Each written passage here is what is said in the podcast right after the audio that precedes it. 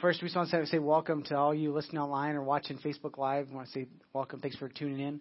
Uh, for all you in the theater today, just we're glad you're here. We're in a series. It's called We Are All Blank.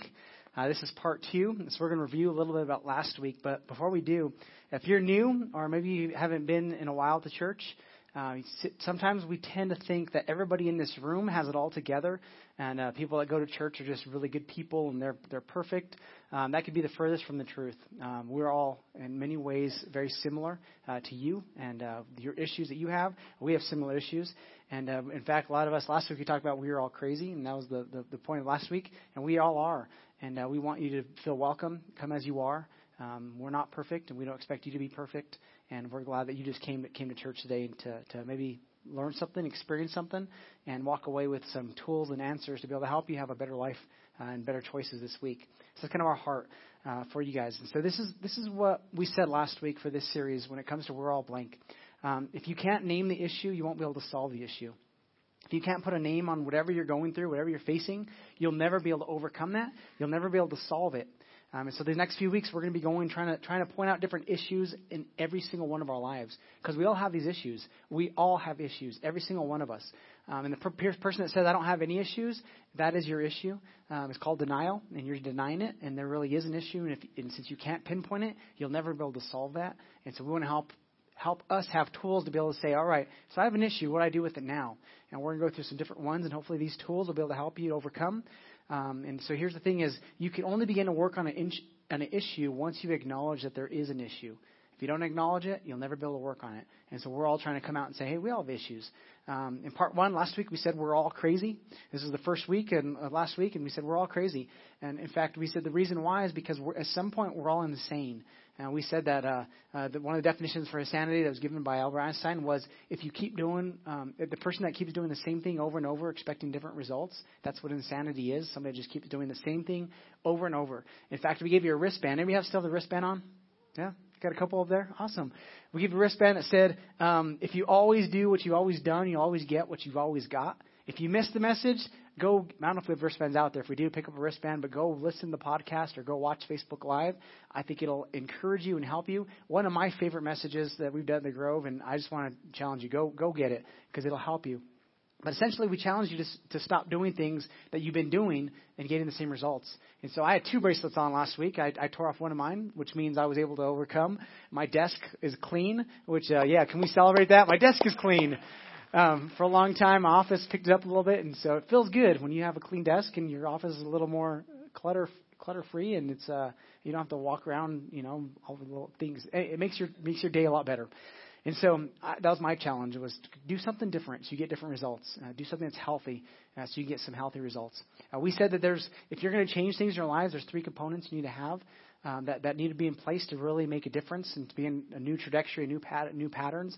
Uh, the first one we said you have to have a clear direction. You have to have a goal defined. That's the writer. That's our intellectual part that's saying, all right, we, under, we understand what we need to do. The second part is we need to motivate the elephant, which is the bigger part of us. Great, great message last week. Go hear it. Uh, and the third part is make sure you get the right path cleared and the right um, environment in place so you can actually accomplish what you want to accomplish in life.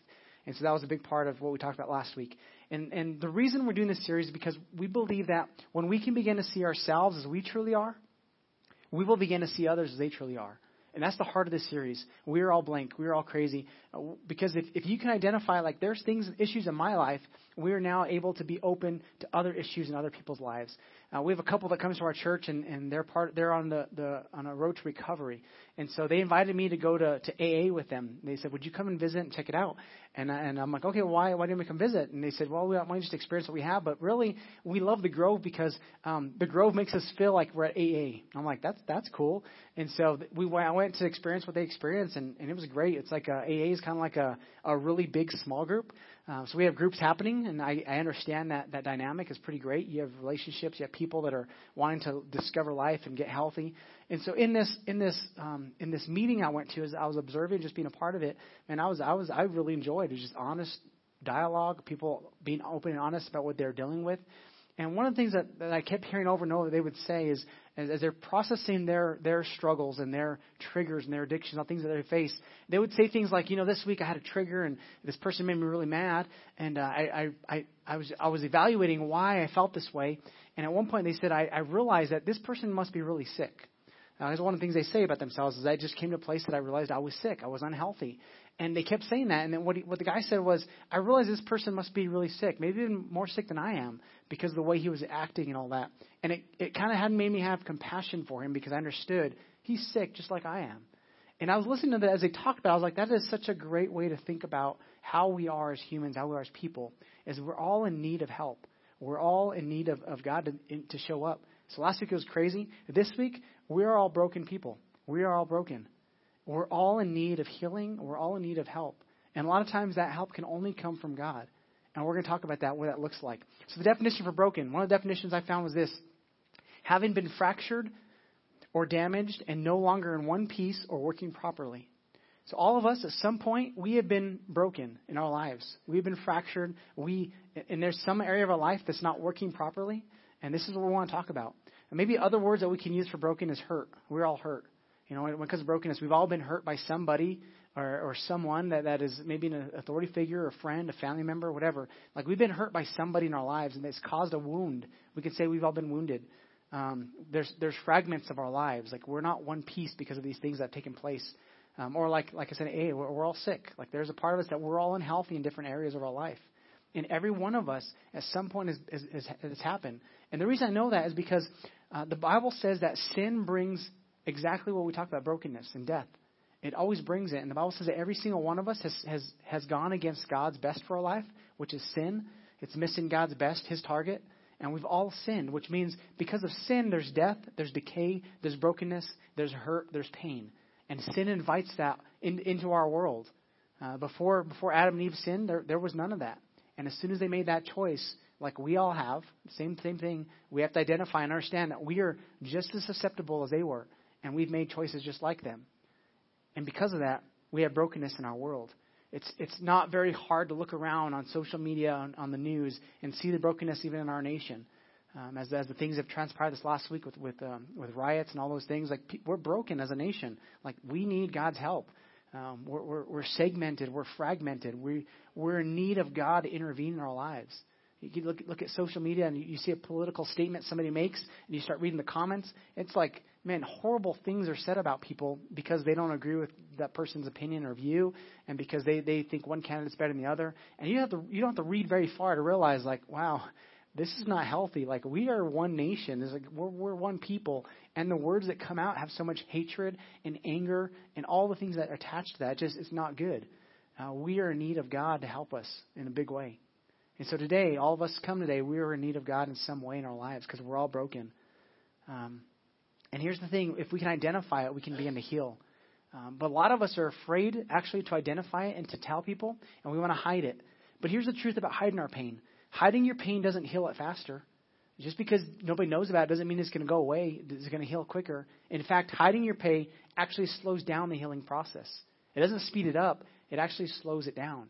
You know, my kids when they get splinters in their feet or their their hands, uh, and they, they start complaining about you know a little whatever the little piece of wood that's in their in their hand or their foot, and they're saying it hurts, you know. And I walk and I said, well, let me take it out. You know, I have to get the, the the tweezers or sometimes a little needle to, to kind of dig it out, and it can be a little painful, right? Just to try to get that little thing out. And so so the pain um, begins to happen, and they say, no, no, back off, like don't touch me. I don't want you're hurting me. I don't want the pain. I don't want the pain. So you walk away, and then it's like, okay, but it really hurts. Like I need you to help me with my with my my splinter. And eventually, you, you talk them into it, and, and you have to convince them like a little bit of pain now is going to bring a lot of relief later.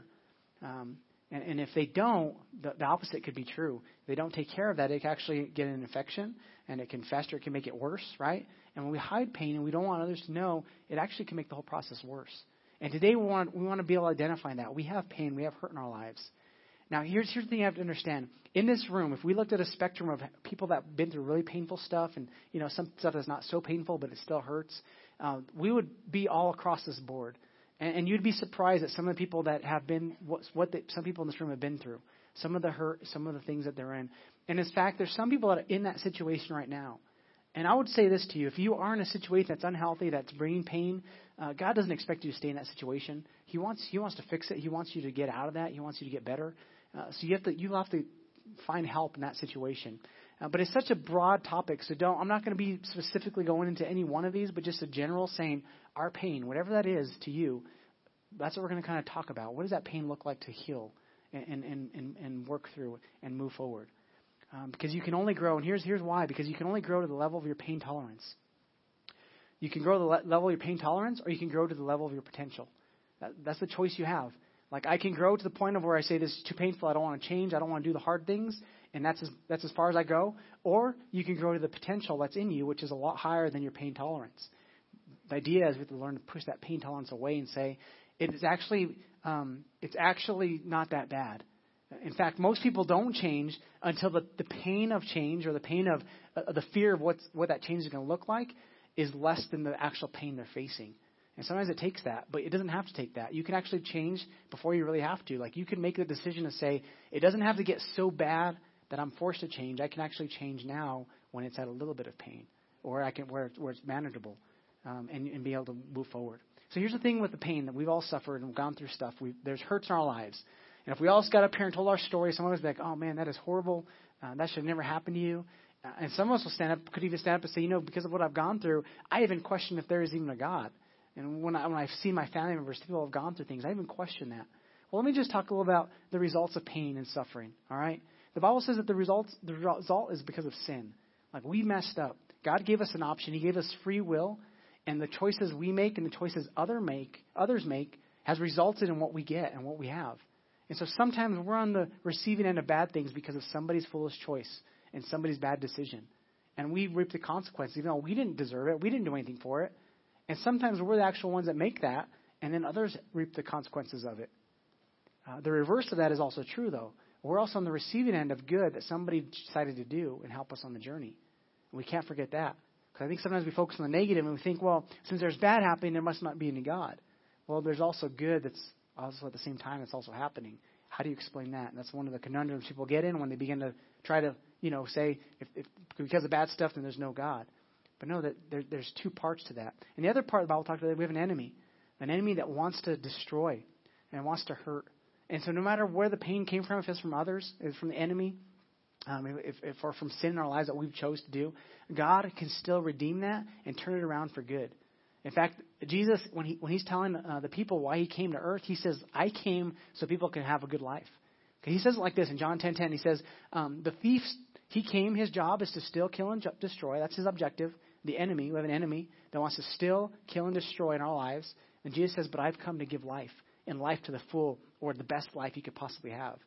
He gave to give life. The enemy wants to steal, kill, and destroy, but God wants to give life. So in every hurt, in every problem you face, in every challenge you go through, there, there's an objective the enemy wants. He wants to steal something from you, an innocence. He wants to steal time. He wants to steal relationships. He wants to steal something. Or if he can, he wants to kill that relationship or kill you. He wants to try to take these take these in your life away from you or destroy. He, he is the first terrorist and he's the worst terrorist. He's, it's ongoing. And this is the enemy's strategy in our lives that he wants to bring destruction in everything we face.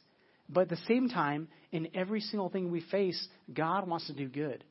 He wants to, he wants to take those things and redeem them and turn them around for something good in our lives. Jesus' plan is to use every hurt and every problem in our life to give more life and to help us to know that. Uh, we say this when it, when it comes to, to hurts and, and to people. Hurting people, they hurt people. When, when, we, when we begin to recognize that we're all hurting, we're all broken, we begin to understand that the person that's trying to hurt me, the reason he's trying to hurt or she's trying to hurt is because they have hurt in their lives themselves. And, and when it's really bad hurt, you have to begin to ask yourself a question. They must be really hurting really bad because that's coming out pretty, pretty evil, pretty mean. Like there must be a lot of pain in their lives. And that pain is causing them to then cause pain in others' lives. People, hurting people hurt people. Uh, there's tons of stories in the Bible. Uh, I would encourage you to, if you want to read one where God redeems the, story in the Old Testament, there's a story of a man named Joseph. Um, his family betrays him and sells him for slavery. Um, incredible. It's a sad story, like in, in the sense that this this this young boy um, was betrayed and sold, and the process how God used it. I would encourage you to go read it. But throughout the whole scriptures, um, we, we see over and over um, how God will take what the enemy and what others intended for bad and turn it around and use it for something good. And in our stories, God wants to do the same thing with us. Um, hurting people, they hurt people. Uh, we all are broken. And he, here's the thing when it comes to, to brokenness and hurt is we tend to look in the wrong places for healing. We, we, a lot of people tend to look in the wrong place. They look um, to try to relieve their pain by numbing it with drugs. Uh, they try to, to forget it by with drinking alcohol. Um, some people try to try to ignore it by getting more power, uh, so they can control, they can feel I- empowered. Um, some try to get it through controlling others or controlling things that they can't control. Um, they, they, and they, they look in the wrong places for healing. In fact, next week we're going to talk about control, and that's going to be a good message. I encourage you to come. Um, and we look in the wrong places and we get stuck. And, and what happens when we look in the wrong places for healing, this is what happens. The problem is no longer the problem, but the solution we, but the, the, but how we responded to the problem is now the problem. Does that make sense? So like we have an issue, and instead of dealing with the issue, we try to numb it and solve it with this other addiction or this other problem. And now the issue kind of goes to the side, and it's like this is now the issue and the problem, but it's really not the issue and the problem. That still is the issue and problem. This is just the results and, and, and what we see is the problem. And we try to deal with this and we try to fight this, but the real issue is we never dealt with this thing that's really causing this other part. And the problem no longer is the problem, but now how we deal with things is the problem. The addictions, the struggles, the insecurities, whatever it is, the controlling, the manipulation, whatever it is that we find ourselves in trying to heal from the pain becomes actually the very problem that, that pushes people away, that causes more, more damage and more hurt. And while that happens, the enemy celebrates because we forget the real issue and the real problem. God is saying, can we identify the real thing so we could find healing there so all this other stuff begin to be healed and begin to be, be pushed as, and made not as big as it is. And we can learn to, to move forward. Um, when it comes to pain, um, it, it's easy to blame others, and that brings that could even be a short-term relief. Like it's it's okay, I'm I'm hurt, I can keep doing what I'm doing because it was somebody else's fault. And I'm not going to say it's not somebody else's fault. It's quite possibly quite possible true that you you went through something very difficult and it was somebody else's fault and you're hurt and you have every right to be hurt. But there's this word that we have in the English dictionary, English dictionary that's great. It's called responsibility. It's just the idea that we all have the we all can choose, we're able to choose the response that we have in life. So yeah, it's not fair what happened to you. But you're able to choose the response how you're now going to deal with whatever's happened to you. You can get stuck and you can look through the rearview mirror the rest of your life and blame everybody else, and it is their fault. Or you can take responsibility and say, okay, but now how am I going to respond to, to today? How am I going to move forward from this moment forward? Because as long as you stay there, as long as you stay the victim, you will never be an overcomer. You'll never become the victor. Because the victim keeps you weak, it keeps you stuck on, on, on the reason it happened, where God is saying, can, can we move past? I know it's painful. I know it's hurt, hurt, it hurts a lot. But can we take responsibility now to say, what's the next step I can take now? What can I do today that's going to help this journey? In fact, throughout scriptures, one of the things God asks of us is, today, what are you going to do today? Like, don't get focused so much on the future, like one day I want to accomplish that. That's important. But what are you going to do today? Don't get stuck in the past, but what are you going to do today? And our big challenge today is we're all broken. We're all hurting. What are you going to do about that today? What, what is your response to this? Because if you keep responding with just saying it's everybody else's fault, and in some ways it is, but what are you going to do now with it today? How are you going to move forward? See, because our, our history books are filled with people who overcame incredible odds and things, the, the cards were stacked against them. You can read it over and over, and these are the people we celebrate. These are the people we write about. These are, because their story gives us something to believe in, something to move forward with. All the people that gave up, all the people that got stuck, we don't write about those people. They don't get in the history books. They're not celebrated because they got stuck. They never overcame. In fact, one of my current day heroes, his name is Nick Vujicic. Uh, this guy was born without legs and without arms. And, and for every reason this guy should be able to say life is not fair, life is not good, there's not even a God. Like he has he has the right to do this. Like he was born with with the without the ability to do what I do so naturally, so easily. And you know his response is, God is still good, and I'm going to use my life for good. And he travels around the world talking to young people, encouraging them about self-esteem, encouraging them, helping them with no arms and no legs. Taught him how s taught himself how to swim. Uh, you can watch videos. It's amazing. This guy's awesome. He's incredible. He overcame the cards that were stacked against him. He decided, I'm just going to play the cards that God that, that I have that have been dealt to me. I'm going to move forward with it. And his response was, I want to be, I want to help others for good. So don't get stuck. Um, the tendency we can get stuck or we can get overwhelmed thinking it's really hard to get over this stuff. But it doesn't always happen just in one, it, it's a process. You take one step at a time. You work on one thing at a time. Say, God, help me in this thing. Here's, here's, let's go to the Bible. I think the Bible has something to say to us. Paul writes to the church in Romans, um, in, in, Rome, and in the book of Romans 5, 3 through 5, Paul is talking to them and saying, um, this is how this is how we should respond to difficulties. And Paul has a lot of authority in this because he's gone through a lot of suffering. He's, he's, saved, he's faced a lot of difficulties in his life to bring the gospel to a lot of people. And in this, he says in Romans 5, 3 through 5, he says, We can rejoice too when we run into problems and trials. That's kind of weird, right? Like we're going to rejoice when we run into problems and trials. That doesn't sound right. For we know that they help us develop endurance. Like, oh, wait. So when we face things, there's something that's going to be produced in us. And endurance develops strength of character, and character strengthens our confident hope of salvation. And this hope will not lead to disappointment.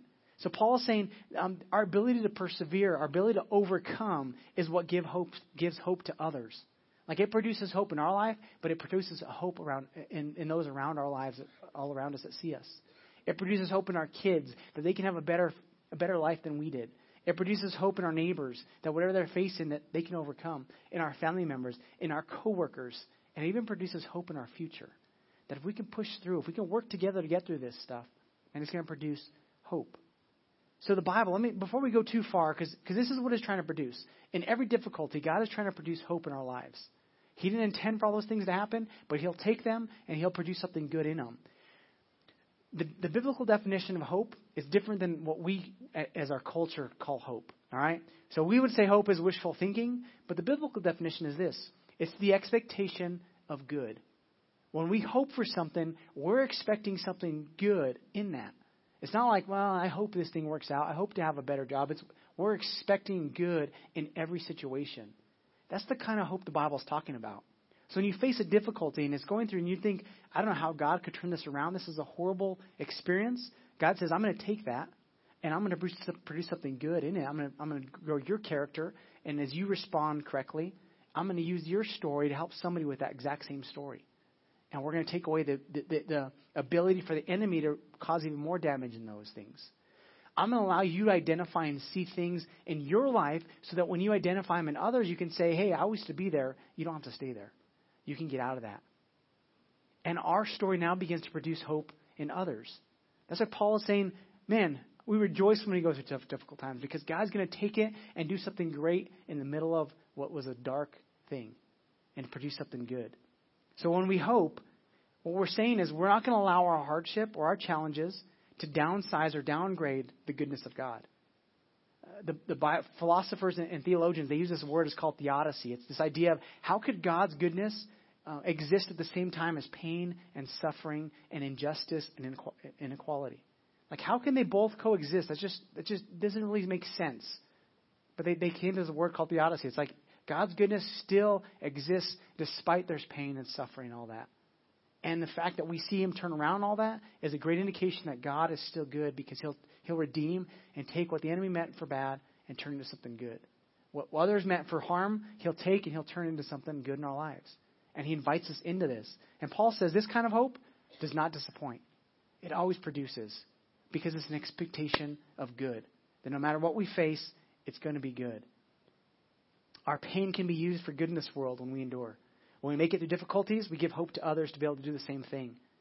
Um, somebody asked me if I really believed all this stuff, like you know the Bible and, and, and, and Christianity and God. And I said, yeah, it's not. In, it is intellectual in the sense that I've studied, I learned, but it's it's not so much that that I've read and I'm like convinced because of that. It's because I'm living it. Like I see the goodness of God in my life and in my family's life. Like the moment my family said yes to Jesus and to God, night and day difference. Like you can see it's there. Like it's not just because somebody said it works. Like I'm living it. I experience it on a daily basis. Is it easy? No. God never said it's going to be easy. Life is still hard, but He's still always good. He's always good no matter what we face. I, I read a book. I was reading some books and some some different things to kind of prepare for this. And when it comes to, to pain and suffering and hurt, um, just to kind of get some perspectives of people that have gone through hard things and what they felt and what they're going through. And one of the books I read from a, a pastor up in Montana. Um, he used to be a, pastor, a youth pastor in Albuquerque.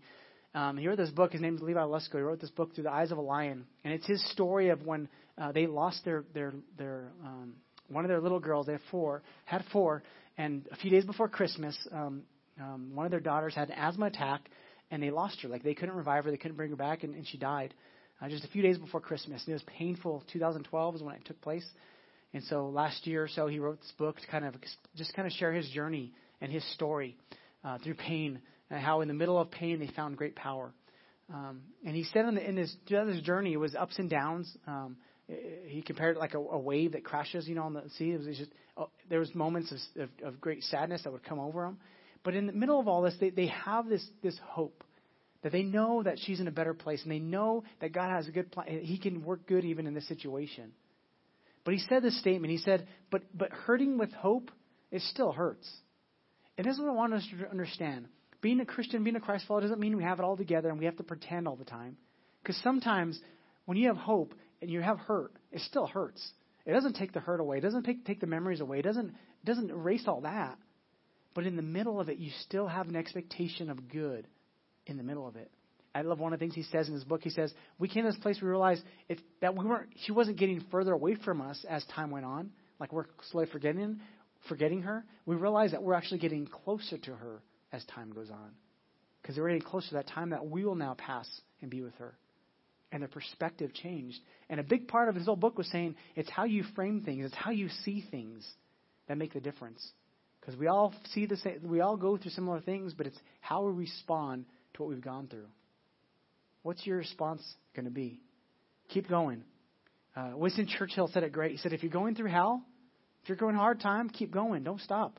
Like if you're in a difficult time, you find yourself in a difficult place, don't camp out and stop there and begin to, to blame others and blame God and all that. Just, just seek Him and, and push through.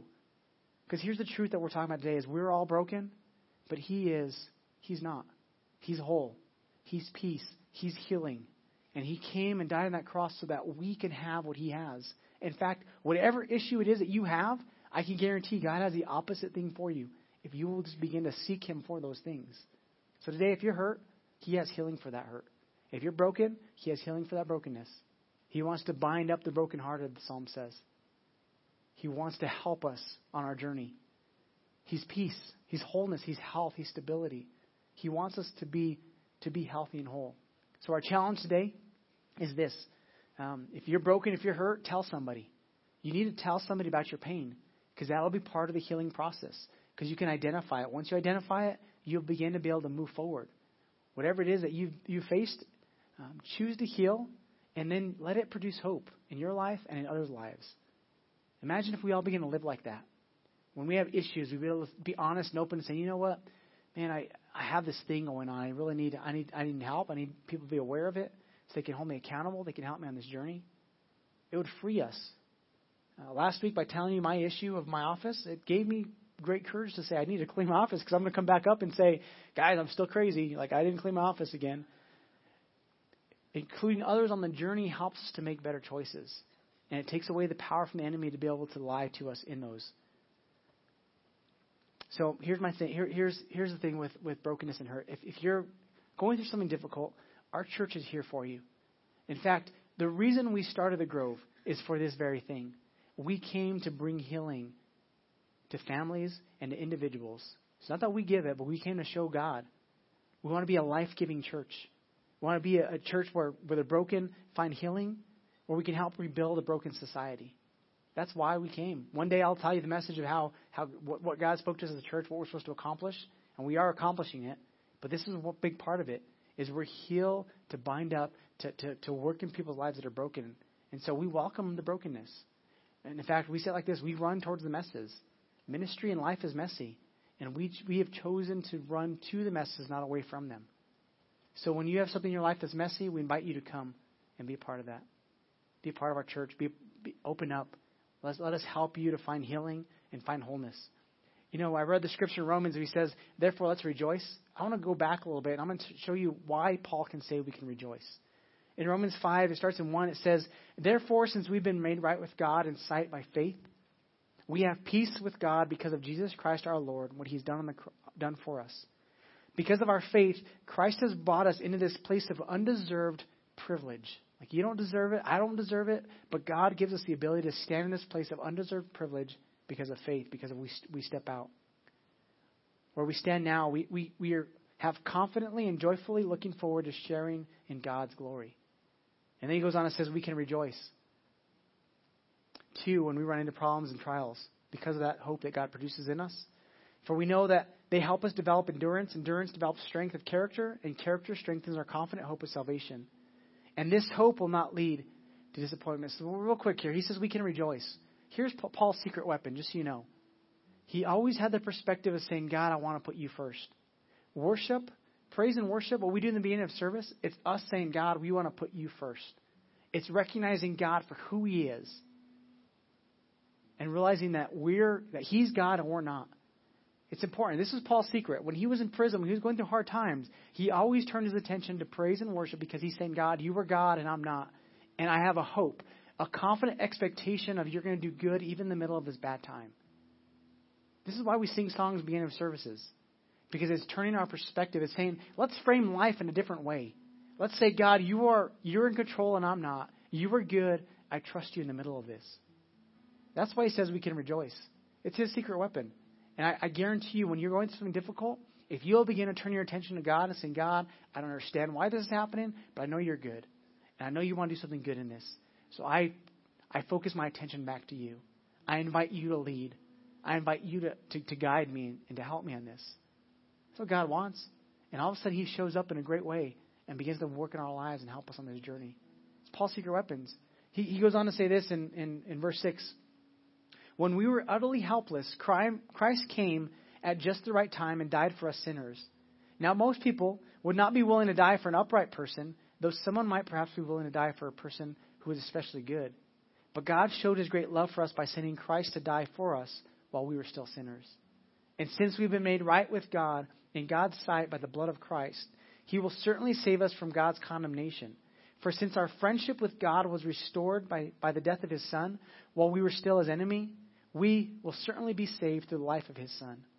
So now we can rejoice in our wonderful new relationship with God because our Lord Jesus Christ has made us friends of God. That is a great statement. Don't miss that. Because of Christ's sacrifice, he has now made us friends of God, as opposed to enemies of God, as opposed to outsiders, as opposed to those that aren't part of the family. We are now family. We're now friends of God. If you keep reading this, this, this, this whole chapter, and I would encourage you, go read Romans 5. He goes on to say, because of one man, Adam, sin entered the world, but because of another man, Christ, life entered the world. And he says we have a choice. You want to stay in the pattern of Adam? You want to continue to live in sin? Or do you want to live in life? And he gives us this, this, this opportunity to choose for ourselves life or death. So today, this I'm going to close. Some of you today, uh, you have hurt, you have pain, but beyond that, you've actually chose chosen to live a life apart from God. And today, God says He wants to fix the most important issue, and that is your relationship with God. He's inviting you, saying, Would you be a friend of me? Would you be my friend? Or you can choose to do life on your own. See, God never created hell for people to go to. That's created for the enemy. And hell's not a place God sends people to be punished. It's a place where we choose to go because we don't choose God. The choice is ours. People that choose to do it on their own and try to stand before God on their own without Christ's help, they choose hell. The choice is ours. The choice is yours. He's offering life or he's offering death. So today we're going to give an opportunity. If you're here, would you would you be fair? Everybody close your eyes and bow your head as we close service. If you're here today and you're not a friend of God, you know it. You're far from God. You've you've made choices that have brought brought death and pain into your life. And today you're ready to say, All right, I want to give my whole life to God. And I want him to help me in the middle of this. First issue I want to deal with your right standing with God. It says because Christ died on that cross, we can now have a right standing. Like we could stand in God's presence because of that sacrifice when we ask for forgiveness. It's a step of faith that we take. So today I'm gonna I'm gonna ask you that want to pray that prayer. It's a simple prayer. I'm not gonna call you up to the front, just in your chair. I'll lead you there. It's a declaration saying, God, I believe that you are God and I'm not. God, I've sinned and I ask for forgiveness. And the Bible says that when we confess that God comes and He forgives us of those sins. So, today, if you're here and you'd like me to, to lead you in that prayer to say, I want to be your friend, God. I want, I want life today. I want a new start. If you're here today and you, you want to pray that, would you raise your hand? Awesome. See your hand. Anybody else? If you raise your hand, I'm going to lead you in a prayer. It's just a simple prayer relationship saying, God, I want your help. I want your relationship. I want to be your friend. So you raise your hand, pray with me. The rest of us, if you if you're a Christ follower, would you join in praying? We can encourage uh, these people to raise their hand today. Say this, say, Father, today I acknowledge that I need your help. I am lost without you. I want to be your friend. Forgive me of my choices that have broken my relationship with you. Forgive me of my sin. Today, I believe that you died on that cross for me so I could be your friend. I believe you're alive today. You want to help me. Would you help me? Lead me and guide me. In Jesus' name I pray. Amen. Can we celebrate those? Will you pray that prayer? So awesome. You prayed that prayer, you can take a breath and just like, man, I'm a friend of God. I'm a part of the family. If you pray that prayer, a few things we have for you, would you take a moment to fill out a connection card? Let us know. I pray that prayer. I'll send you a letter just saying here's some next steps you can take. Uh, water baptism is one of the next steps. If, if you're here today, you're, you're a Christ follower, you've never been water baptized, that's a public declaration. Today, our prayer is a, is a personal declaration to God. Water baptism tells everybody else what you're doing. Uh, we have a Bible. If you need a Bible out on the foyer, uh, in, the, in the lobby, you can get a Bible on the way out. They're free. Uh, we also have a book. It's called 10 Steps Towards Christ. If you want to know some of these next steps you should be taking, um, here's a book that'll kind of encourage you and help you on the journey. Uh, get plugged in, join a small group, and uh, make sure you tell somebody today that you made that decision, and we want to be a part of just the journey with you. And let us know, and we want to help you on that.